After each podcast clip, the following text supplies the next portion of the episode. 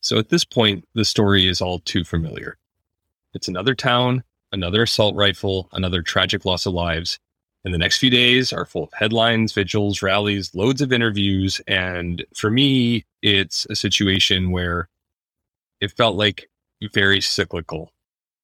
We would hear about one of these things, we'd be met with it on the news, you get an alert across your phone, you'd go through a significant amount of different emotions.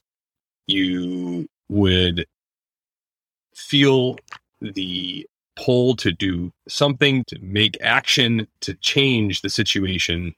And eventually life would take over and the cycle would repeat itself on the next one.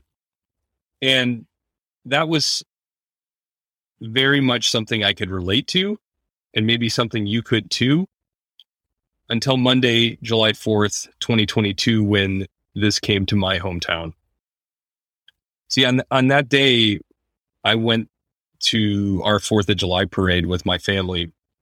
And this is a parade we go to every year, with the exception of the past two years, secondary to the pandemic. And it's a very important holiday for my family. We really enjoy it. And one of the unique things about our parade is that they do a kid and pet parade right before the parade starts. It's a situation where you can go with your family and the kids get to be you know, on the parade route as people are putting their stuff down and wave and do all the fun stuff that the actual parade people will get to do. And we have done this also every year, and this year was no exception. So we went on the kid and pet parade. My kids were in an electric little car that they have that they love driving, and we're walking our dog, and we walked along Central Avenue as we usually do, right through an area that was going to eventually become the headline of the day we walked past about a block and a half. We met some friends and we waited for the parade. And 25 minutes later, our lives would be changed. See, at that time, somebody decided to open fire on this parade, at which point, me and my family saw the high school marching band coming down the street and disperse, in which they were throwing instruments, sprinting and running and yelling shots fired. We grabbed our family and we ran into the local business right behind us and sheltered in that basement for the next two and a half hours. And frankly, for the first 20 or 30 minutes, we actually had no idea what the situation was. Since that time, it's very difficult to describe what the scene has been locally and certainly within my own family. The emotions seem to ebb and flow on a daily basis. One minute you feel better, another moment you're met by a significant amount of emotion, and it's very difficult to see what life is going to look like as you get further away. One of the things that I noticed was that initially I felt a lot of anger and felt that gun violence was something I wanted to show a lot of activism towards. And certainly this was met with similar feelings on social media by other people or in the media itself. And this is the cycle that happens. But one of the things that I didn't see circulate as much, at least in the same amount of vigor or the same amount of energy behind it was what it would be like to be the people dealing with the tragedy. Because at this point, this has become so common that you can feel secondary trauma when you see it happen to other towns. And you wonder if it'll ever happen to your town. But when it does, you can't prepare yourself for what you're going to feel and what you're going to see and what you're going to do and how you're going to talk about it. And honestly, what comes next. I wasn't sure if this is something I wanted to address on our podcast. It's a complex set of emotions, and I wanted to make sure that we were being authentic to who we were as a podcast, but in addition, being authentic in a sense that this is not an attempt to take this event and turn it into something that is going to get a lot of attention. But at the same time, this is something that really affects me and honestly affects everybody who is aware of the event and has someone that they love. Whether you live in the community like mine or you live across the country and you are watching the news. It is a situation where it's difficult to process. And I ultimately felt like the best thing that I could do was give my story talk about what this felt like for me. And then, frankly, bring on somebody who has seen this in many people, both with gun violence and other forms of trauma, and let that person really tell us what others go through, what we're feeling, what our bodies are trying to do, and what comes next. So that's what we're going to do. Stick around on the one week anniversary of the shooting at the Highland Park 4th of July parade. This podcast is going to take a look at the mental and physical processes that we go through after trauma such as gun violence. Hey, friends. It's me, Julie. And Jeremy. And today, more than ever, we're still asking Hey, man, what the health?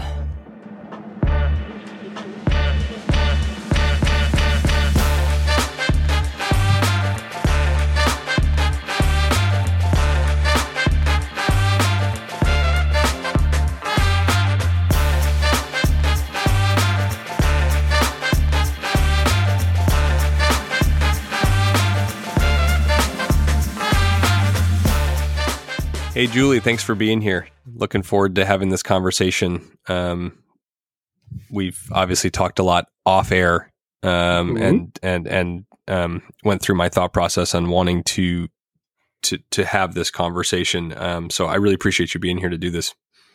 Anytime, dude. It's great yeah. to see your face, oh, as always. So I oriented everybody uh, in the intro. Um, clearly, this past week has been uh, pretty traumatic for for my community and myself. Um, the things that I have have struggled with the most is kind of the fluctuation in emotion and and maybe even being able to label um, what the emotions are. I, th- I, I, for a while I when people asked how you know the number one question you get is how are you. Um, and I take that question seriously. You know, like the one where you're walking down the hallway and people are like, "How's your day going?" And you're like, "Good." And how's your day going? Good. And it's just like everybody says good to everything. And so people are like, "How are you?" And I like try to give them a real answer. I, I the number one thing I kept saying I felt like was I'm, I'm kind of confused. I'm not really sure how I am, to be honest. Um, and sometimes I feel normal. Um, and those times are weird because I feel normal, and so sometimes I feel guilty that I feel normal. Um, or or I see you know things happening in in the community and and you know whether that be like vigils or or things that are happening with activism and I I feel guilt that I'm not a part of it or or I should be doing more right? Like the the inactivity of it all. But then there's other times where just randomly I I I visualize something from the day and and it kind of like stops you in your tracks almost like you almost like a bad dream in a weird way. Um and I don't, I personally haven't had the moment where like I get emotional and like breaking down per se, but it's certainly kind of like I completely lose my train, my train of thought. Um, and, and I just, it, it, it's as almost as if I wasn't there the minute before. Um, and I kind of have to regroup myself. And I, I, went to work the, I went to work the day after, um, um and I saw patients, uh, that day and, and, and it's it was kind of poor timing. I, I, I, had COVID the week before and had already gotten a huge backload of patients and felt kind of obligated to to go in. And at the same time, also was kind of like I'm not sure what I would do at home if I wasn't seeing the patients. So I I, I went in, and I honestly I completely underestimated what that experience was going to be because I, I emotionally I was I was okay. Although I will say I was in the car, and the first sign that it was not going to be a normal day was I the first thing I always listen to when I get in the car is the NPR update. It's just like a five minute tells you what's going on in the day. And we were the lead story. And I don't know why I didn't anticipate that, but I like, I pushed it and it played and I was like, oh, fuck. like it just was like a weird start to the day. And then of course, like even, even like the other, ep- you know, like I just had to kind of avoid some podcasts at that point. Um, cause it, it just, I, I didn't need it from outside sources at that point, but I got to work and I was like, I'm going to be able to see patients and I struggled the whole day. The whole day. I could not focus. I could not focus. People were telling me their problem. And I, I, definitely didn't have any feelings like your problem is minimal and my problem is much bigger. So, like, why are you giving me your problem? It was more so like, okay, I'm engaged. Okay, I'm not engaged. Okay, I'm engaged. Okay, I'm not engaged. And, and I think from talking to to friends and family around the area or neighbors, I think everybody kind of had similar days in that way. Like they, a lot of like, I just sat at my computer and stared at it for three hours. That it's just not the similar job type, right? But, but that day was really, really bad. And luckily, I don't see patients on Wednesday and, and and was able to spend time with the kids. We we went to like the farmers market, um, which is a regular activity that's in the community, and it felt good to have that that that like up and going, and and just to kind of walk around and and do that. And then we actually at that point, um, so we went back to the place that afternoon to where we the the, the business that we had hid in the basement. Um, so the, the name of that place is Bright Bowls. It's a kind of like a smoothie cafe place, um, and, and I've I feel a lot of uh, debt to that place. Um, a lot. Um, and so we went back, brought them flowers, and and met with them and talked for a while. And, and, and we have some connections through friends of knowing, like they know the owners. And ironically, one of my best friends showed up at the same time. So it was just this nice little like moment to be able to talk and get to know everybody and and, and be thankful. Um, we walked into to Bright Bowls at that moment, and our blankets and our and our in Logan's water bottle was still there because they had grabbed him and brought him in, and that was a very like bring you back moment. Like you walk into this place that I had, I had never been to this place prior to the parade. Um, and so the only time that I have walked into this place with the intention of purchasing something is on the day that there was a shooting in my community. And then to go back to thank them for, you know, like sheltering me. And my stuff was in there. And it just kind of brings you back to like, holy shit, that's the stuff. That's that that's yeah. our stuff. And we grabbed it. Surreal. So it was really, it was really, really surreal. And so but it was that that day was very healing for me. I, my wife, we have a therapy dog. Our dog is Archie. Julie loves Archie. Oh, Archie's he, the best. Yeah, he's so he's he's nine years old. He's a therapy dog, um, and and Katie brought him over to one of the local elementary schools and and did kind of like they were doing pet therapy, and so she was with him all day there, uh, helping out, and I think that was incredibly therapeutic for her, um, just to be able to kind of like I don't know, just be doing something, but also feel like you're helping. And also, you know, there's emotional support in that too. So I think we had a good day on Wednesday. And I think it really rolled over into Thursday and Friday where I felt like I had more normal clinic days. I was able to have better interactions. And, and and the hardest part of it is just you're seeing a lot of people you haven't seen before, not before, but like since the event, and so you kind of reliving it over and over and over again and people are respectful and even some of them are like i wasn't going to say anything but clearly you're talking about it i just want you to know i I, I also am thinking of you. And I was, I'm just pretty open. I mean, hence we have a podcast, right? like I, am I'm, I'm happy to talk about it because I, I, the alternative doesn't feel so good either. And, and, and so, you know, I, I, you know, I, it, it went fine. So where am I right now? I, I, I, I'm in a much better place than I was on Tuesday. I'm still a little bit, of, I'm not even a little, I'm still a lot confused about what this means overall. I, I don't mm. really understand the ramifications. This feels like it feels like it, we're kind of in that no man's land period. Like the acute trauma is over, and the long term trauma is just not defined. Yeah, and it's kind of like that middle ground that that just feels a little bit like no man's land. To be yeah. honest, it's just it's it's it's hard it's hard to define. So I, think that's where I am. Um, we had my daughter's birthday today in her backyard. We had to postpone it because I had COVID. So um, a little bit of guilt assuaged by having said said party today, and it went well, and we had good people over, and Julie came over, and and and it was it was wonderful, and and, and just to kind of roll off of that, um, the Tuesday after the shooting, the my neighborhood spontaneously got together, bought uh, ton of food from Portillo's and another local restaurant, put up like those little one little canopy that you kind of like mm-hmm. put up, and just everybody came to front yards, and we had like twenty adults and 20 you know 15 kids and people were coming and going and, and we were all friends before. This wasn't a bunch of people coming out that had never met each other that was like let's come together. I mean this is this is something we would have done in the past potentially but it was really really cathartic and helpful the day after to do that and everybody just to be together and and talk about their feelings from the day before and what they saw and just tell their story and and spontaneously it happened again the next day but not with the same food and not at the same house but it was the same exact concept and it kind of just rolled into this like moving potluck that is just was was wonderful so connection community. and w- in community was so important and, and and was really highlighted and it was really really helpful. So, you know, I think I've I think I've probably spent enough time kind of talking about my how my head has kind of gone through the whole thing. In the introduction, I gave a little bit of background of what happened. I just give a little brief like overview of the story again. Again, on, on July 4th, we went to the Highland Park parade. My family and I do the pet and um, kid parade where we walk through and everything was normal. We walked the parade route. We walked through the intersection that this guy ends up blowing up with all these bullets 25 minutes before he does it and go down to our spot and are watching the parade and the fire trucks come by. My son loved that. And then the like four Navy people came by, and then I, I feel like there was one other thing that came by. Maybe even like some politicians and stuff came by, and then the band was coming down the street. And the way that ours is set up is like it's a hill kind of down where we are, so I, all I can see is really the band coming down. I can't see the next things coming. But at that point, you're looking up, and the band just all of a sudden dispersed.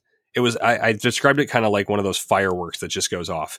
They ran every which direction and there's instruments flying and they ran past us and i remember talking to you about this julie on the day of because we had a conversation um, they ran into two tables that were behind us that was from the restaurant and they broke two candles. They were like big glass candles. They like fell and broke. And the sound of glass breaking was one of the moments that i both can viscerally feel and hear right at this moment. But in addition was one of those moments that kind of like woke me up. I grabbed my son and we ran back into the business. Because prior to that, it was kind of like, what is going on? They were yelling shots fired, but like you just don't really know, and also like you don't think that that's what's going to happen. Our our town is incredibly safe. This has been well publicized. I don't need to go over all the data about Highland Park. The band dispersed. It broke the thing. We ran into the the basement, and at that point, we had no idea what was going on. And the first thing I did naturally, well, we got back into the back corner. The first thing I did was I, I figured I had to go to Twitter because like nothing's going to be reported at this yeah, point, right? That's where the that's where the first things usually happen. Somebody probably tweeted something, right? Mm-hmm. And so, or if it isn't shooting, somebody's going to start tweeting like, "Why is everybody running around? Like mm-hmm. you, nothing's going on, whatever." And somebody tweeted. The f- only tweet I saw was somebody said, possibly shots fired at Highland Park just got a uh, parade just got out of there. That's all it was. And I and I re- I think I even responded and said, "Is it confirmed or like can anybody comment on it?" And there was nothing for a while. And like 10 minutes later, you started to see a little bit more posting from random people of like, there's a shooting, there's shooting, whatever. And then I think about 20 minutes or so after it happened, the Sun Times posted that it was real, that, that somebody was shot, there's bodies down, people are, it, it's not good. And so then it became really real that something was happening above us in the, in the, in, um, and then you just didn't really know what the, the rest of the time in that basement, you're kind of thinking to yourself, like, when do we leave this basement? Like, when is it safe? I guess in theory, they probably just had to make sure that the, the shooter was taken care of, or if it was more than one person or whatever. But it kind of felt like there was one of those things where we could have been down there forever. Um, and my the basement of this place had a lot of things in it. Like they have their the, the owners of this place have their own kids, and so the, there was like a random assortment of crayons and like coloring books and Play-Doh. And there was a teacher down there who got everybody in the circle and was doing teacher games. And, you know, the overall feeling down there was actually relatively calm, calmer than you think it would have been. I, I, I, I think everybody was a little bit stunned and also a little bit confused, but there was definitely not a lot of panic. It was not a lot of like loud noises or anything. Also, the dogs were there. There were like three or four dogs. So because people always makes dogs, things a little bit better. so they, they're, they're one would expect. And so eventually, better like, or worse, yeah. there's all these rumors going around, and you can never fit. You never finding out what the real thing is. Is like, oh, he's blockaded in Sunset Foods, and he's got hostages. I mean, that lasted for a while. And Sunset Foods is basically right next to where we were, and so you're like, and, and that rumor got legs for a while, and so you're like, okay, well, that's not good. Like we're right by that. Um, but overall, just to kind of like fast forward it a little bit, it's just this purgatory of not knowing what's going to happen and getting information and having 7,000 text messages come in. I have a distinct memory. I sent my mom a text message when we first went down to the basement. Like there may have been a shooting. We're in the basement and she didn't respond.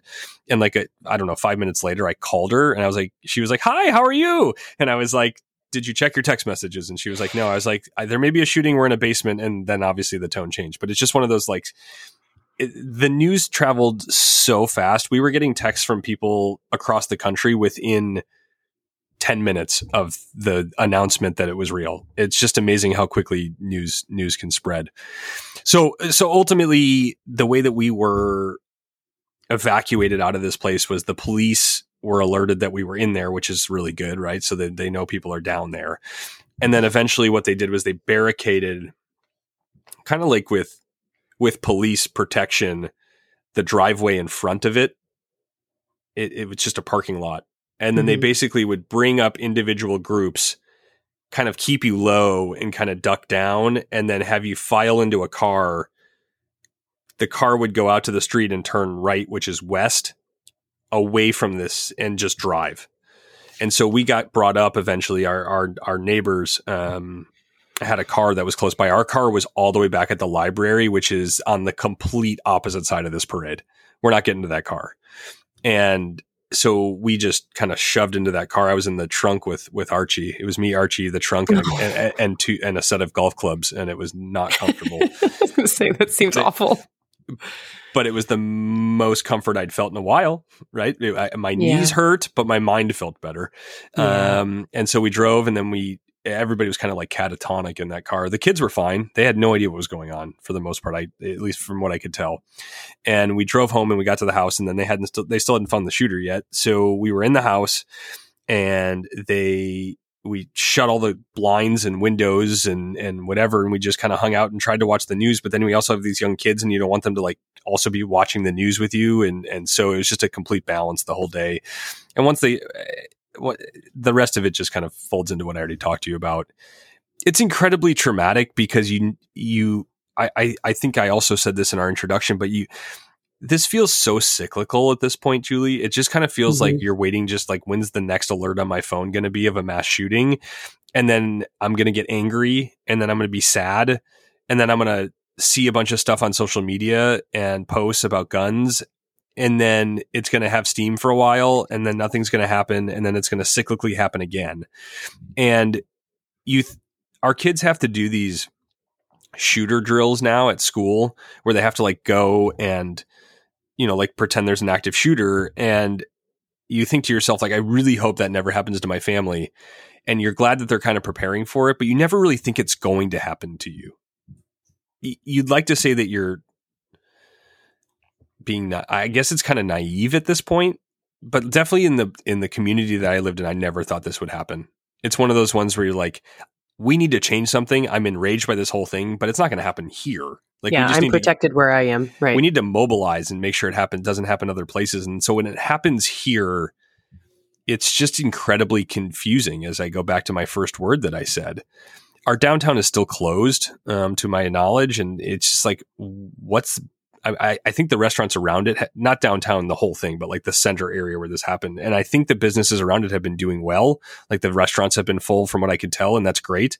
It's just going to be weird. It's just like it, it's never going to be the same. So, um, just quickly, one more point that the active shooter drills I think were helpful for me in this case because when we went down in the basement and my five year old or she just turned five was asking some questions, I was able to kind of say to her, remember when you guys do the active shooter drills? I didn't say shooter.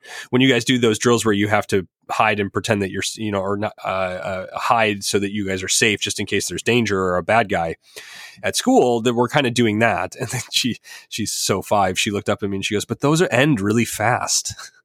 and and so I and I had to explain that this is, you know, this one's not pretend. We we we just need to make sure we're safe, and we could be here a while, but it's the same concept, and and and so it was nice to have that context, right, to kind of like explain what we were doing. And then later on that day, she asked. Um, I remember two questions that she asked. She asked, um, the did the bad guy have a weapon? Um, of which we said yes, she didn't ask any follow ups and didn't seem to be fine with that answer. And then the second uh, question happened at the end of the night. Uh, we did our whole bedtime routine, and the last thing I said to her was like, "Do you have any questions that you want to ask from today?"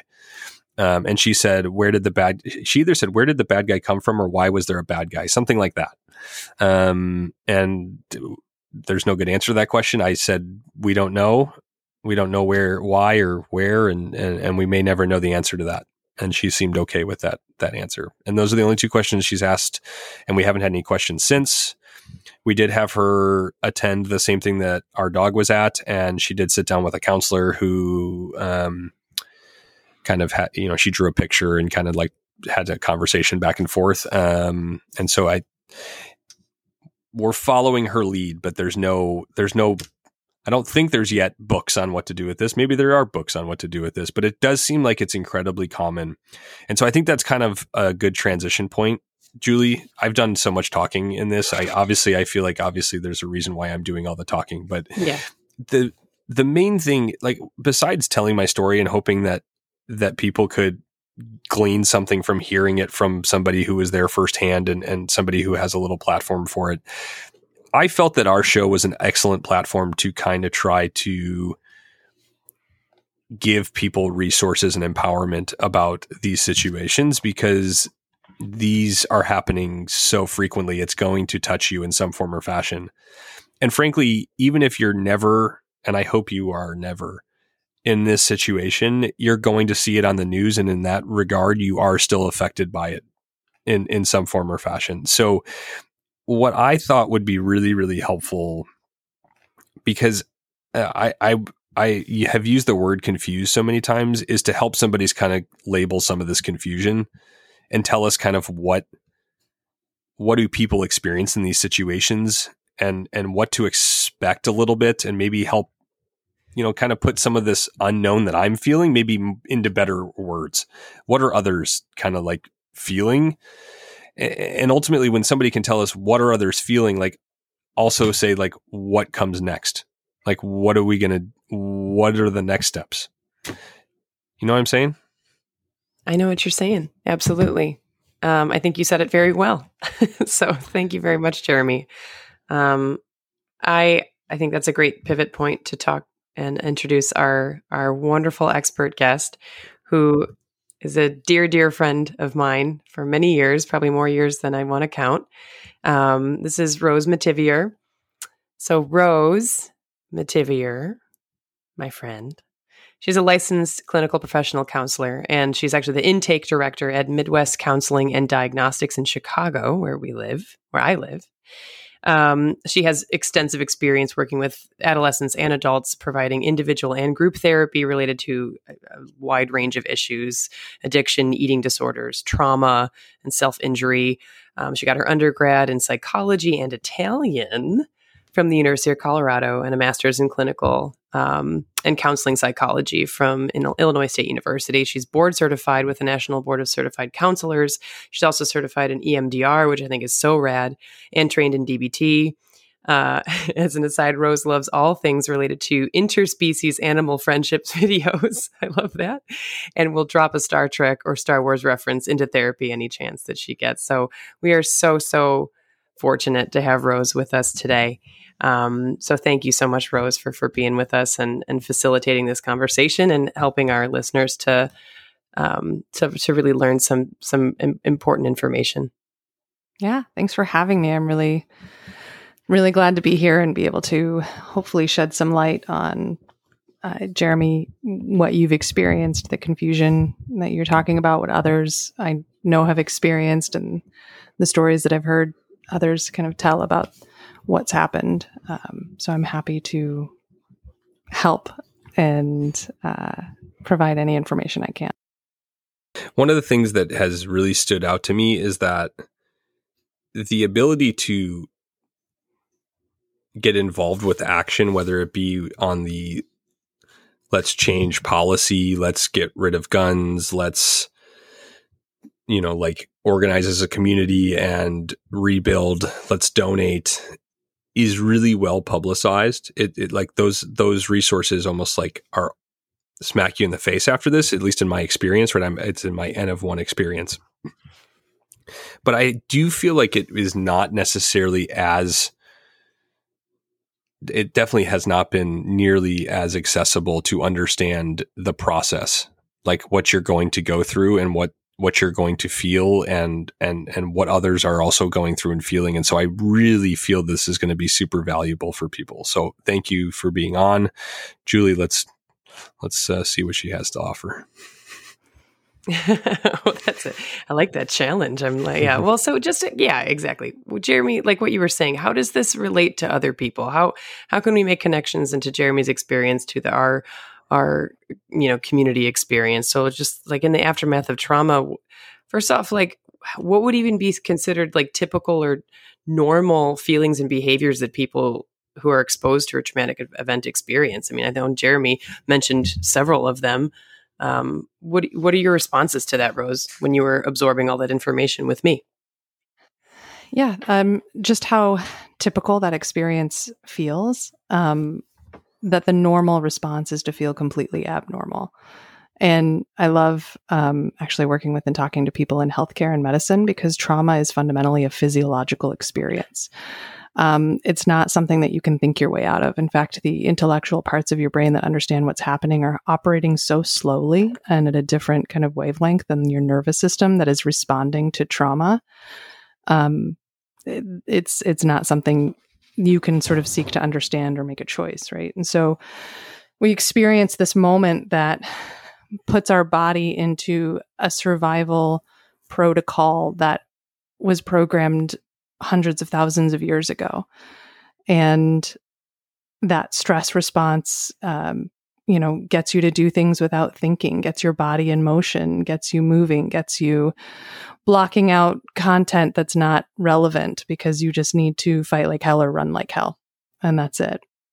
So once you run from the bear, in this case, unfortunately, running from a shooter, which is more common and common these days, the hard part is coming to terms with the unexpected nature of what happened, the powerlessness that you felt in that mm. moment. The brain wants to go back in time under the best of circumstances. Our brain tends to want to go back in time and pick things apart and look at it from 17,000 different angles. There's probably times, you know, in our life where we're just like sitting there and all of a sudden it's like, oh, remember I said that stupid thing seven years ago? Oh, that was so dumb. Our brain is constantly assessing what happened in the past and is constantly uh, it's a wonderful worst case scenario machine that's also constantly projecting into the future all the terrible things that could happen so that we can avoid it. Um, but the problem is that our body reacts to even just thinking about those things. So after a traumatic event you're having a physiological response and the body being able to come down from that sympathetic nervous system kind of fight or flight response takes a long time but it's complicated by the fact that our body also responds to thoughts that we have. So you can think about a difficult conversation you have to have with somebody and your heart starts racing. There's zero physiological reason. There's nothing happening. There's no thing in that room. There's no reason for your heart to start racing and yet it does just because you had a thought right? You can do relaxation imagery. Your heart rate goes down. There's no reason that your heart or blood should flow any different, but because you thought something it did. So, right. So, Jeremy, you're saying you were in that store and it just brought you right back there, that memory, right? You know, intellectually you're not there, but your nervous system just got transported back there immediately. Um, hearing it on the news, talking with people, those things can be helpful to kind of continue to bring it up, but it's especially in the initial aftermath going to bring about strong physiological responses that are really confusing. And it's going to come and go in waves. So you're just sitting there, you're, you know, fine, brushing your teeth. and then all of a sudden, consumed with emotion for seemingly no reason. It's really hard to concentrate. It's hard to focus um, feeling on edge, feeling restless, or the other side of the spectrum is just kind of feeling shut down, feeling really disconnected. And this is just kind of how our body and our nervous system is recalibrating. Our brain is recalibrating after such a massive event that basically every single resource in your body got put on 110%. Like everything got turned up to 11. And so returning to a normal baseline after that takes time. So feeling really agitated, feeling, like I said, restless, hypervigilant, a high startle response, feeling shut down, uh, feeling intrusive thoughts or images just kind of popping into your head out of nowhere, remembering things. A really big one, a big one that I've heard from a lot of parents, and, and one that I can imagine myself, is imagining, you know, especially with the kids, um, you know, imagining that moment that you grabbed them, what would have happened to them? Uh, what if we had sat there instead of there? What if I ran this way instead of that way? And just kind of replaying that over and over and kind of feeling plagued by the, the even the thought that something, you know, could have happened. Um, and that's that's if you got out unscathed where you know nothing did happen right? Much less if something actually did happen where you you experienced the loss of somebody or you were yourself a victim in this. So there's uh, basically a whole massive array of symptoms that people are going to experience where again the normal response is to feel completely abnormal there's not a way to handle this like there's no way to like emotionally go through this um like everything's fine. And if you did, like that's what I would say is the problem. I feel like the one thing you really hit on there that that I can say with eh, that shows up all the time and maybe has been one of the hardest parts is all the what ifs. There's so many what ifs. And it's just like it almost feels like your brain is like trying to create a new ending in your head. But like yeah. they're but like there is no new ending and so it's just like a bunch of like what if stories of like it's oh it's going to be a different ending this time well, and again, the brain just wants to kind of consider things from a thousand different angles. And especially when something happens that's threatening, we want to really understand that, right? Because I want to make sure that never happens again or even comes close to happening. So I really need to understand and dissect every part of this. But again, the problem is that you're thinking what ifs, what ifs, what ifs. Um, then you're kind of subjecting your body to kind of playing out the scenario in your head and then experiencing in your body like the punch in the gut that you probably feel or the muscle tension or the rise in heart rate that's happening.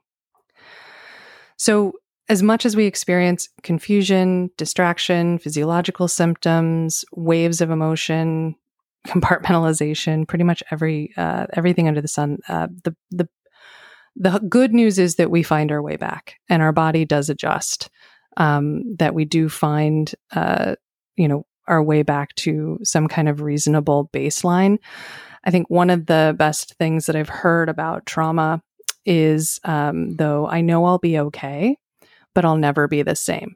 And I think that that's, you know, apart from the initial physiological response to that trauma then is kind of making sense of something that will never make sense, right? And kind of finding meaning from that. And you alluded to this, Jeremy, the importance of community, the importance of connection in kind of finding a way through that. And so there's sort of the physiological response that we're dealing with in the immediate aftermath, but then also the grief um, that comes after that uh, in in so many different ways. Absolutely, thank you, Rose. I think that was a really very great, very dense, very meaty kind of synopsis of sort of what you don't want to say the word normal, but like what what is typical. It's like when when patients ask us what's what's normal to feel when I have knee arthritis. What's normal to feel? And normal, I mean, define normal. it's a great podcast, by the way. But it, it's really like it, it's interesting and it's great to have experts like you and people that are so well trained and have experience to sort of make folks feel not alone and not crazy and not that they that they can't lean on their communities or their families or their friends or other resources. And i guess leading into that it's sort of like where do we go where where does a person who's experienced a trauma where do they go from the from there from when it just happens. When when do you feel like they should be seeking help? Or i mean i'm sure people can do it any time but like talk me through like when when exposure to an event like this i don't know when you think it becomes the the feelings and the behaviors become pathological. I mean that can that must be a very gray area. What what do you think? Right and uh, i think the biggest thing is and and just my also personal lens is to um like there's we don't want to pathologize the human experience right? Any you know again like i said if somebody was able to walk through this in in a non-emotional way unaffected way that would be concerning to me. Um, so we are expected to fall apart after something like this. We're expected to feel um, confused the waves um, super amped not at all amped shutting down all of those things. Um, so acute stress disorder was put in the uh, DSM to define kind of this month long period following a trauma where you're experiencing um, really the, the facets of trauma of, of post traumatic stress disorder, acute stress disorder, are avoidance, um, arousal, and re experiencing. So, the re experiencing is like the flashbacks, the intrusive thoughts, nightmares, things like that. The avoidance is I don't want to ever go by that street again. I don't want to ever see this thing again. You're avoiding anything that might remind you of it um, and the arousal that your your physical response, your physiology is responding in a really heightened way when you're kind of around that. The biggest factor, though, in what creates um, the distinction between a normal response and a disorder, as we would identify it in the psychology world, the DSM, is that it must cause impairment to your functioning, right? It stops you from being able to go to work. You're not sleeping. Your relationships are suffering because of it. When it reaches that point, that's when we would sort of classify that as a diagnosis. Um, so if it's causing an impairment to functioning, that's really important. All of us get depressed. All of us have anxiety. All of us have the full range of human emotion. But if it's getting in your way of living the life that you would like to live, then that's a problem. So acute stress disorder is basically that trauma response within the first two to four weeks following a traumatic event that is causing an impairment to your functioning. And post traumatic stress disorder is the same thing, but you know, after a month after something that's lasting longer than that, uh, from the time of the trauma, and um, being able to uh, seek help anytime too. Seeking help, even if it's not causing an impairment to functioning, I think is so important, especially in the first couple of weeks. The ways that people have just connected with community, um, sought you know either the crisis or grief counselors that were available saw their own therapists talks with families and friends that helps the healing process because most trauma does not result in post traumatic stress disorder. A very small percentage of people who experience trauma actually then go on to be diagnosed with post traumatic stress disorder. So it's not like this guarantee. It's not like, oh, I, am done now. I've experienced it. I have PTSD. And even if you do um, have a diagnosis of PTSD, that doesn't mean, no, this is the way I am now forever. It's really about being able to kind of, again, bring the arousal down and the avoidance of triggers and the re experiencing down. So, um, really, in the initial phases, is connection, regulating your body. Um, that's why a lot of grounding and coping and breathing resources are, are talked about. Movement, connection. The um, Chicago Botanic Gardens opened up uh, free to uh, I think I think everybody, but I think it was meant specifically for residents of Highland Park to just be able to connect with nature. I thought that was such a great, such a great thing because that's really yeah. um, such a big piece of it. Jeremy, your your community getting together and just kind of having hot dogs, right? Like that's yeah. healing. Mm-hmm. Jeremy, I was when I was trying to drive back from your from from the birthday party today, we had to reroute around. There was at least six blocks of cars lining up to go to the botanic garden yeah. to all have community together. It was it was a really a sight to behold. So I'm really glad you brought that up, Rose, because it was at first my husband Adam and I were like, "What the hell's this?" and I realized what a wonderful thing it was. And of course, everybody it's always easy to get pissed off when you're in the car and you're trying to get to another right. place. But the stupid traffic. Oh, yeah. Really oh, of all these wonderful people trying to have a hot dog together at the garden. So I'm gonna I'm going to be sad about that for a while, but that was a lovely thing to bring up. So, yeah, I mean, it's regulating the body, connecting to other individuals, um, being able to process and story tell, just kind of being able in a, in a space with other people who've experienced that too is really important. A lot of times when people experience something like this, they don't feel comfortable telling their story to other people because they um, feel like others won't understand. They feel like there's some sort of metric on what was bad enough to warrant a bad reaction. Um, a lot of people have said, well, I didn't know anybody that, that was actually hurt by it, but I was there. Like it could have been worse, right? You're trauma still matters. Um, uh, or, or burdening people not wanting to like be the bummer in the crowd that's talking about this. So um, I know that Highland Park has set up a number of free resources for social support groups, peer led support groups, um, to just have a space to talk about it. And it doesn't have to be in that kind of counseling venue. You can talk about it with friends and family, and not in like big prolonged ways. Even just kind of you know it comes up in small conversations and then you move on to something else and talk about your favorite podcast and then it comes back you know gosh remember that day.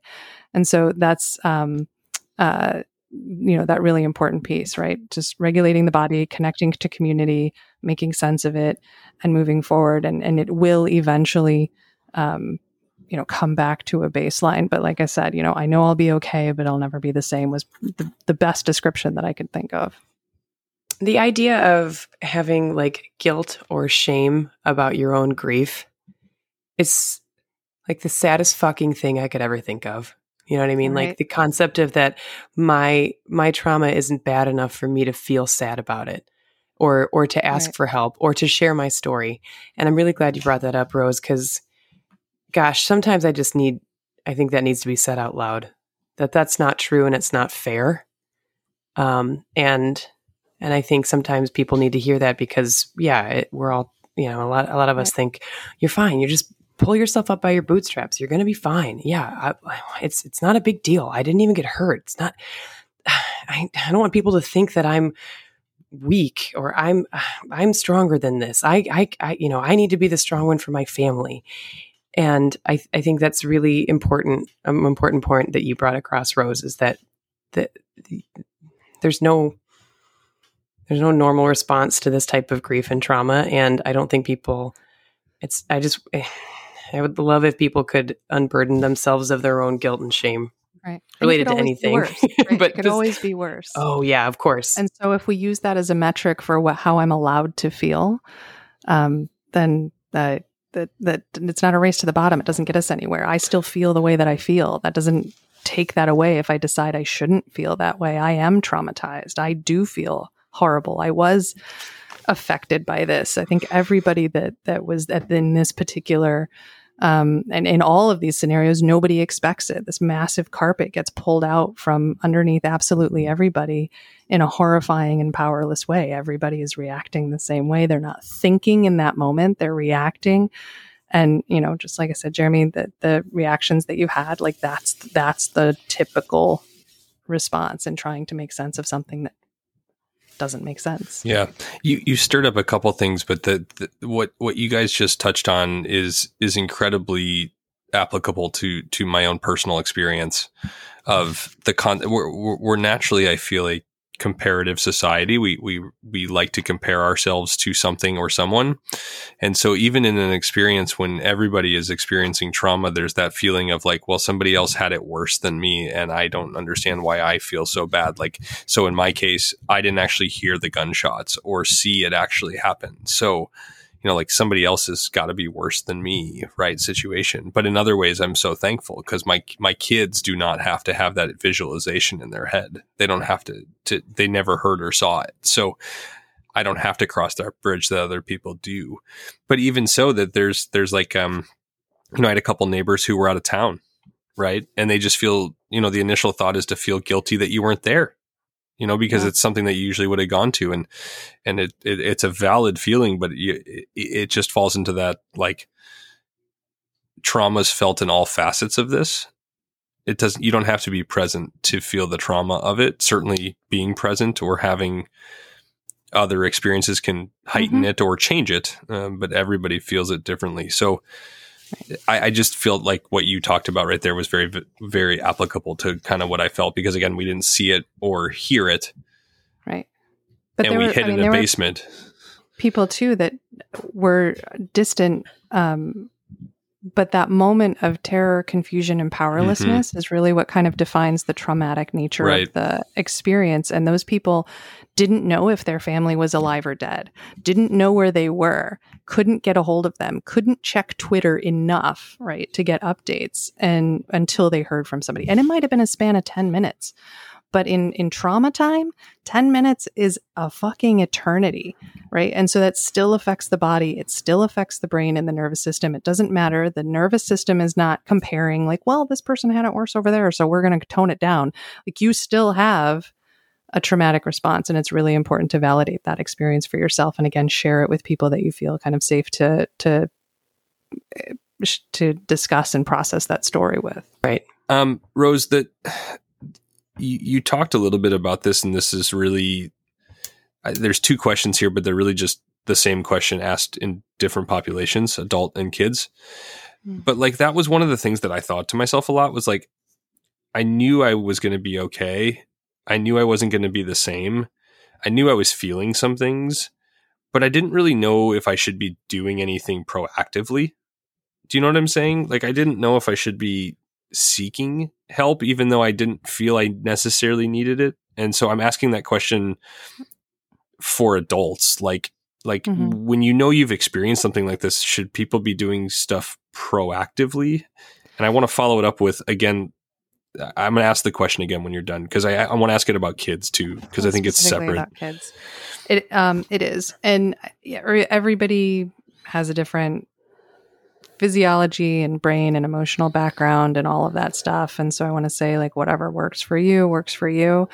Um, I'm also pretty biased and uh, go talk to somebody. And it doesn't have to be a therapist. I'm not talking about that, but um, I do think that people need to be proactive in um, maybe not necessarily you know signing up for therapy the next day but in in connecting to your community proactive in being compassionate and gentle with yourself because you're uh, our concentration is so affected in in uh, post traumatic response that somebody could ask you like what's two plus two? And you'd have to like take a minute and think about it. Like when you're talking about that you were working the next day and you're like i you know you were pro- people were probably saying things and you were like uh, yeah i'm nodding but i'm not getting it.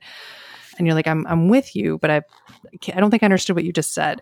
We're so disconnected from that. And so being able to really proactively make sure that we're giving ourselves the time to be slow and gentle and compassionate and connected and soothed and safe whatever proactive things you can do to make sure that you're doing that acknowledging that you have just been through something really abnormal and terrible and you need to take some time and so, yes, proactive in that sense.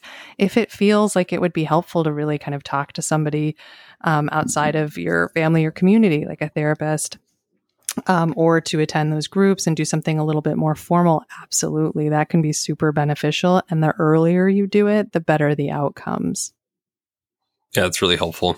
I I, I want to revisit the kids thing because I, I have young kids, um, probably too young to necessarily. I, I at least at this point, my assessment is too young to have really absorbed everything, or or to a certain extent understood what happened. Um, but I know that there's a lot of kids that are just a little bit older, or maybe were a little bit closer to the situation, who who do have a much bigger understanding of it, and so I didn't know whether I should be proactively having my children assessed. I don't know if that's the right word, Yeah. but basically like put in front of somebody that's not myself or or, Yeah. or whatnot. And and I- I would say that um, the answer is that the, the proactive assessment is done by you. Yeah. In that, is there any change in their? Are they eating differently? Are they sleeping differently? Is their mood markedly different? Obviously, they're probably going to be a little clingier,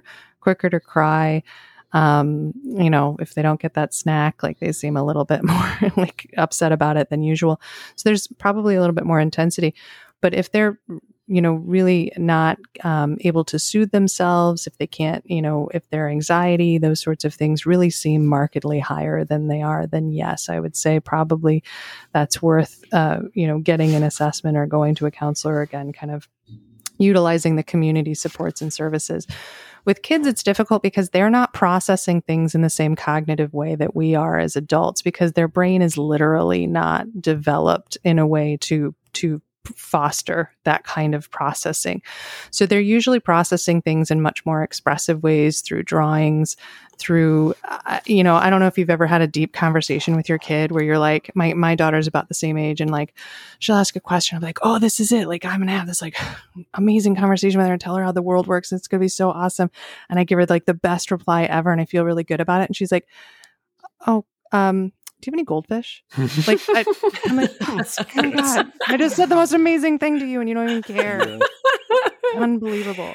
Oh, that's how Jeremy like- feels with me all the time. That's why on this I- show. That's why I started a podcast so I could record the good things I say and somebody will And care. just, uh, yeah, somebody will care. Exactly. So, like, just knowing that that's their normal, like, level of cognitive. So, to, to have these conversations, to, um, start on our end and for our, us to say all these amazing things, they're not going to understand it. But having an open invitation constantly with your kids, if you have any questions, if you get scared, if you want to know anything, anything, I am available. Ask me anytime. And all you can do is is open that invitation to them, and they will take you up on it in small, tiny ways, in large ways. Um, two weeks from now, tomorrow, like it, they may not respond right away. They may not necessarily respond at all. All you can do is just continue to leave the invitation very open to them and engage in as much um, hugging, cuddling, blanket, engaged time, active time with them. Maybe have a board game night, maybe do drawing with them. Because to kids, what safety means is attachment to caregivers. Hmm. And so if mom and dad are around, if parents are available and they're hugging on me and they're cool, then my world is cool and they're really not bothered by much else. Yeah. That was so high yield. That was really yeah, totally. Was, I love these really moments good. when it's like perfect, like just exact. Eh, eh, and I and I wanted to piggyback on that moving forward, Rose.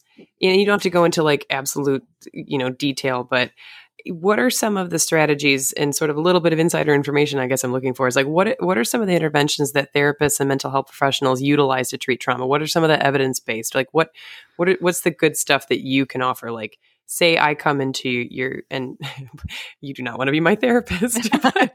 say, right. say, There's already some say, ethical issues. Say here. a hypothetical person was coming to yeah. see you with who had gone through a major trauma like this, ex- an mm-hmm. exposure to a trauma like this. Like what what are some um, evidence based strategies you would employ for that person potentially?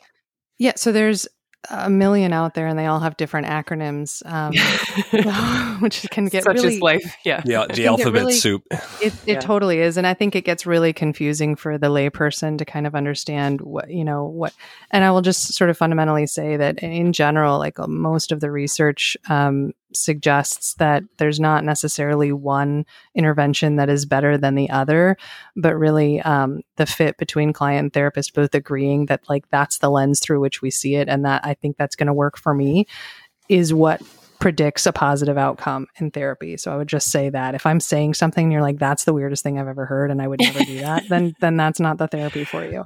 Sure. Um, so the one that I'm trained in and certified in is EMDR, eye movement desensitization reprocessing, which um, sounds and feels like 100% witchcraft and but there's um, decades of really legitimate uh, fundamental research behind it it's used with the va and it's um, i've seen it be incredibly effective and basically it just incorporates movement eye movements um, with kind of uh, desensitizing the image and memories of the trauma, um, kind of coupled with um, creating kind of more positive beliefs about yourself and I'm safe or I have choices or I'm worthy, those kinds of things. Um, but uh, there's other ones like prolonged exposure, somatic experiencing, ARC, which stands for attachment regulation and competency. That's one that's mostly used with kids. They start with, you know, get the attachment figured out and then get them to be able to regulate their emotional experience and then competency in terms of them being uh, like more cognitive stuff. Um, NARM. So there's their neuroaffective relational model. right. So that's the alphabet soup. All of them really tend to focus on exactly what I said. We need to control and regulate the fit and understand the physiology first and then be able to kind of go into making meaning of what we just experienced and kind of addressing the beliefs that we kind of move forward with. It can be really problematic if the belief I move if I if I feel constantly dysregulated, if I'm constantly hypervigilant and the belief that I'm moving forward with is I am not safe in this world. That's going to be really hard to live my life that way. And so being able to bring in the capacity to regulate the physiology and desensitize to memories and thoughts, and then be able to also shift that belief into one that is more, I have competency, there are things I can control, then we're going to have better outcomes, right? So that tends to be the focus of a lot of um, trauma work is getting regulation first, processing the experience the next level, and then kind of making meaning and moving on uh, the the next level. So they all have some kind of iteration of that. Rose, I just had one really important question. First of all, that was wonderfully helpful and it answered my previous question perfectly. So thank you. Um, you you're originally from Colorado, correct? Yeah, Aurora, Colorado. Aurora, Colorado. Well, we can kind of get into that. Um, I just am like really uh, um, impressed at how Chicago you said the word competency. It was a I've real also- com- it was a real competency, Competency. that came out I- right there. So uh, your your Colorado roots are no longer My, showing. my college roommate was from Glencoe, and then I moved to Chicago in 2003. So I feel like my my Chicago yeah, accent twenty years will pedigree is- uh, almost twenty pretty years will do it. It'll it'll ingrain it in there. I had to break the tension a little bit, Jerry. You know I had to do it. Yeah, for sure.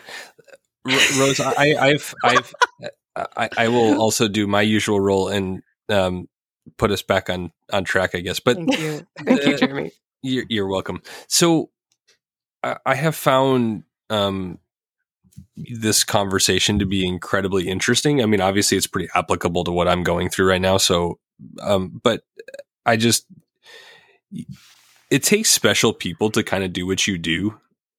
I, really, it does. I mean, I, I, we sit and listen to people too every single day who bring us problems. Um, and, and more or less anybody who's had a doctor's appointment knows that you spend time before that doctor's appointment thinking about how you want that doctor's appointment to go. And, and, and certainly the people that are seeing you on a, on a regular basis are dealing with pretty heavy things. Um, and, and, and probably are not rationally thinking about them as they would like to be. Um, and so I, I just want to comment on, on the fact that this conversation has really, it just really shows how special of a provider you are. I, I, I've learned a lot and, and, um, I'm just really happy that I got to meet you and that we were able to kind of, I, I guess I'm not happy that it happened over these circumstances, but I, I think that there's going to be a lot of value that we can continue. Hopefully you enjoyed our podcast and, and would be willing to help us out some more because there's a lot of mental health stuff that we'll want to, you know, cross, cross that bridge when we get there.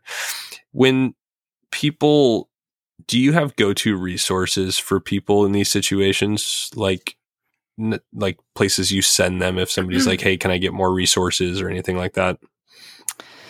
Um, I, I think it, it depends on the type of trauma. For this specific incident, for mass shootings, um, these kinds of things, the the fact that there's common referrals that I would continually hand out is just fucking horrifying to me. Right. Yeah. but is kind of our reality, right? Um, so there, I mean, there are the city of Highland Park has for that specific issue, um, an event has a number of really great resources um, that people can utilize. Uh, if you go to the city of Highland Park website, there's just an amazing amount of resources and a, a ton of um, mental health professionals that kind of they showed up this week certainly for the crisis and grief counseling, but in an ongoing way are being established um, for continued groups and individual um, services. So that's uh, pretty great. In terms of uh, mental health resources, NAMI, the National Alliance for Mental Illness, um, has great resources for pretty much everything. They have a lot of groups and have listings of of resource and, and groups nationally. So if you're, you know, in Missouri or wherever, then you can kind of search what resources are in your state and in your more local area. Um, so they're also a really great resource as well. Thank you, Rose. Uh, I, and I think as we're kind of winding down here, I would like to kind of touch on and let you have some final, um, final words about what you really touched on, what this is and what Jeremy is experiencing. And I think what a little bit on a different scale, what we're all experiencing when there are large scale uh, situations of public violence, and what we're all experiencing is grief, Hmm. right? Yeah. and and and, and under or being being a, a witness to horrible violence and suffering is a is a grief process. I know you mentioned grief before, and I would love to have you kind of expound on that as some some final thoughts about how we wrap up this up, and you know, um, what you know, how how do we process that that grief, and and what what is that what does that concept of grief mean mean to you, and how can you teach us how to understand it better? Yeah, I, I'm glad you kind of brought us back to that. That you know we talk so much about the physiology of it, and that's certainly the the first stage in kind of creating some stabilization in our capacity to kind of regulate our own experience. But we are kind of left with the grief, right? Because there are some real losses here, and maybe it's the very physical and real tangible loss of a person um, or an ability if you were injured, right? And you have a uh, an injury to contend with or, or pain. loss of things, loss of places. A lot of people um, have talked uh, to me about how they lost their like main street, you know, like they they can't go back there in the same way. Um, you know, eating some ice cream innocently, you know, on that block like they were used to. And so losing a sense of safety, losing a sense of power and control. Um, a lot of parents lost us like vicariously lost a sense of innocence for their children, right? And so, uh, being able to recognize that, we kind of just kind of go to the same concepts of um, a lot of compassion for yourself and a lot of time and slow he- healing and continuing to sort of make meaning of that. But one of the tasks of grief is reconnection, right? Trying to reconnect with what you lost, even if it's, it, you can't, not the way that it was, right? And so reconnecting to a sense of control, whatever that's going to look like, reconnecting to that person that you lost, reconnecting to that place in ways that feel safe to you. Maybe that doesn't mean going back right now, but maybe that means, um, you know, supporting the business by buying some takeout food or something like that and still feeling that you can do something. And also being able to empower yourself to do what you can, where you can, when you can. And that doesn't mean that you need to be involved in everything and doing heroic things all the time. Um, but sometimes if all you can control is, you know, being nice to a neighbor, showing up somewhere, then then that's what you can control and being able to do that. So empowering ourselves to control what we can control and reconnecting in in whatever way feels safe to us at any given moment to the things that we lost are really important in being able to continue to to process that grief. And I think the the, the frequency with which this is happening, the mass shootings certainly are kind of no longer anomalies, unfortunately. And certainly in other communities, gun violence in general and mass shootings are not something that is is has been an anomaly in those communities either. It's schools, churches, gatherings in black and brown communities, certainly in Chicago, have been unsafe places for decades, right? And to imagine the outpouring of help with Highland Park, which is absolutely warranted and, and I'm so glad was able to happen, but it only underscores how so many people are experiencing mass violence, gun violence with zero resources, and how many communities are just left behind, yeah. kids left behind with no resources, no capacity to understand what they're experiencing, what their body is experiencing, their grief, no capacity to connect to a community because the actual community is not safe and it's it's just astounding to me. The 4th of July weekend apart from Highland Park, 8 people were killed in Chicago's south and west side and 68 people were injured, right, by gun violence. It's mm-hmm. it's a total public health crisis. Amen. So I'm just gonna like get on 100%. my soapbox 100%. on that. It's not a soapbox. It's, it's, the regular ground that I don't realize that it's weird that we don't just get to stand on it. Yeah. Trauma and grief, like in these communities that that have that, that have no resources or, or or opportunity to even do anything to heal those wounds. It's awesome. The the the we're a health podcast, and so when we were trying to think about how we approach this, that's exactly. I mean, what you just said over like the last minute was just perfect for, for why we thought this was so important. And and this podcast isn't going to fix that problem, but it starts a conversation for anybody listening it starts a conversation Absolutely. about about trying to figure out the, the the the mental health and the the wellness side of of trauma, not just not just the physical parts of it that that that get all the attention. So that was great. Yeah, only only we can fix us, right, Rose? And we is is the collective we. Seriously, right? I was going to say it's the collective we. the collective we. Now, just the three people in this room are going to fix the three people. In, well, we're all in different rooms, but yeah, I mean, we need. I think the the answer here. Well, there is no answer, but my answer is radical community building, mm, as, and and, totally. and as small a level as you possibly can. Yeah. Yep or big as levels you possibly can really. But the small the small is what gets you to big right? And yep. and that's what i tell people all the time is just go as local and like i said smile at your neighbor. Like do what you can where you can when you can and build on it. Let it accumulate. Involve yourself in mutual aid communities. Involve yourself with communities that have already been doing activism for years and years. Create right. opportunities for new activism. That's where we hold the power. And it's not satisfying it's not satisfying because it's not change that I can affect overnight. It doesn't, mm-hmm. it's, it's, you know, but it, it is what we can do. And, yep. and all we can do is what we can do. Here, here. Yeah, I I think um, I would be remiss. We we generally always finish our podcast by doing some sort of like Rapid weird fire. weird rapid fire with our guests, and I don't want this one to be any different because No. That's the point. We're here to do this. Um, so I, I think what I want to ask Rose, we we haven't once. I don't think we get we we were blessed with a single Star Trek reference. So I, I guess my question is: is you have to pick a Star Trek character, and then maybe tell us also your your like your best your favorite episode. I don't know if the second question's fair, but I'm going with it. Um, Star Trek. Uh, I just started watching the Strange New Worlds, and I, I'm I'm a fan so far. Um, but uh, let's see. Uh, gosh, Star Trek Two, when uh, Kirk and Spock Electric are- Boogaloo. where Spock Kirk, Spock is sacrificing himself for the for humanity, and There they're you go. holding each other's hand, and he says, "I have always been and ever shall be your friend," and you know, cue the tears of Star Trek nerds everywhere.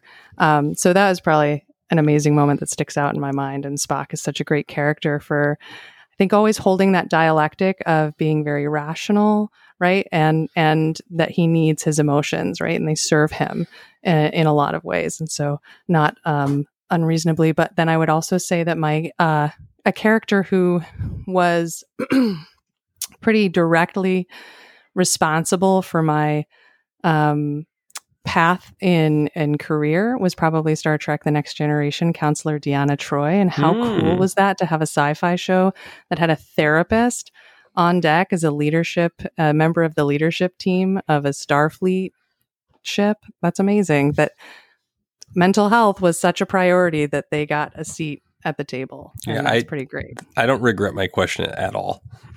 No, not at all. I think it's amazing. I think we should have a whole nother podcast, or maybe we should get you on Jeff Aiken's Starfleet Academy. Um,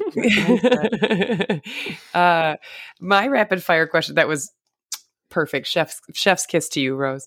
Um, what's your what's your self care blanket? You know, you're talking about cuddle time and increasing that after these terrible things, but like, how does how does Rose self care? What's your cuddle time? What's your self cuddle time? um, dissociating into phone games is, is Same. pretty, pretty helpful here and there. Uh, when when that uh, isn't cutting it, then I think uh, you know again having a kid is is such a great. Uh, you just have no choice. Like they demand your attention and time, so you have to do tea party. We we we played um, buffet brunch this morning, so that's clear Mm. what, what I'm teaching priorities I'm teaching my daughter. Um, so I, you know, obviously just kind of spending time with family and just trying to be present in that and playing. I think getting out in nature. We live across from a park. Um, those kinds of things uh, are are helpful, right? And none of it is the magic wand that, especially in situations like this, make you feel amazing and wonderful. But that's the stuff that helps us continue to regulate, connect, uh, you know, in an ongoing way. Maybe having your old pal Julie over to hang out in Yeah. the park. Having barbecues with Julie, s- yeah, and Jeremy, you're invited. I uh, I definitely want to be there. It would be great. You're invited, man. Um, I I just want to um, wrap up and say that um, we will have Rose. Do you want any contact information for you on the podcast? Do you want to put it in show notes? Like, how do people find more about you? Um, yeah, so I'm the intake director at Midwest Counseling and Diagnostics. We're a outpatient group therapy practice uh, downtown Chicago, um, and we actually have an office in Northbrook as well. Um, and the quickest way to get a hold of me is just emailing Rose R O S E at midwestcounseling.com. Um, I'm pretty responsive to it, and I handle all the general inquiries for the practice anyway. And so, if there's any questions about the practice, questions about me, questions about mental health, um, I am always happy to answer those questions and get people connected. Even if it's not within our practice, I will always just kind of get people connected wherever they need to go because I, I just believe that's so important. Our healthcare system is a broken pile of trash, and finding our way through it, even when you understand the Yeah. system and have such an awareness about things like insurance and intake and and who's accept, like it's it's just such a minefield that any I feel strongly that if there's anything I can do to help facilitate people getting connected, I absolutely will. So I'm I'm happy for people to reach out to me that way, and um, I'll do whatever I can to answer questions and help get people connected. Great. Hip hip. That's a that's an excellent endorsement for what we're trying to do here, which is to empower people to to feel that they can take on the healthcare system and, and have knowledge and and such. So, um, love that. Um, we'll collect any resources that uh, that Rose either mentioned or, or certainly gives to us offline, and we'll put them in the show notes. And then I think my one call to action for every for for you, the listener, would be is if this resonates with you in any way, if you could share it with one or two people that you think would resonate with. Um, I think the more people kind of think about these things and can have conversation about these things, the better we'll um, we'll be in position to to recover or and and and improve. But at the same time, maybe hopefully also be more prepared for for when trauma uh, comes the next time. Unfortunately, so uh, with that, um, more than ever this week, Julie, I have been saying, "Hey, man, what the health."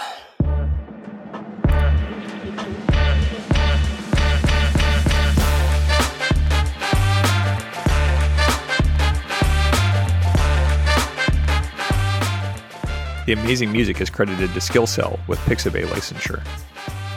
What the Health podcast is meant for educational and entertainment purposes only. The contents of this podcast should not be taken as medical advice to treat any medical condition in either yourself or others. Please consult a medical professional for any medical issues that you may be having. The contents of this podcast are the opinions of the hosts only and do not reflect the opinions of their employers or affiliations. This entire disclaimer also applies to any guests or contributors to the podcast. Under no circumstances shall Dr. Julie Bruni or Dr. Jeremy Allen or any guest to the podcast be responsible for damages arising from use of the podcast.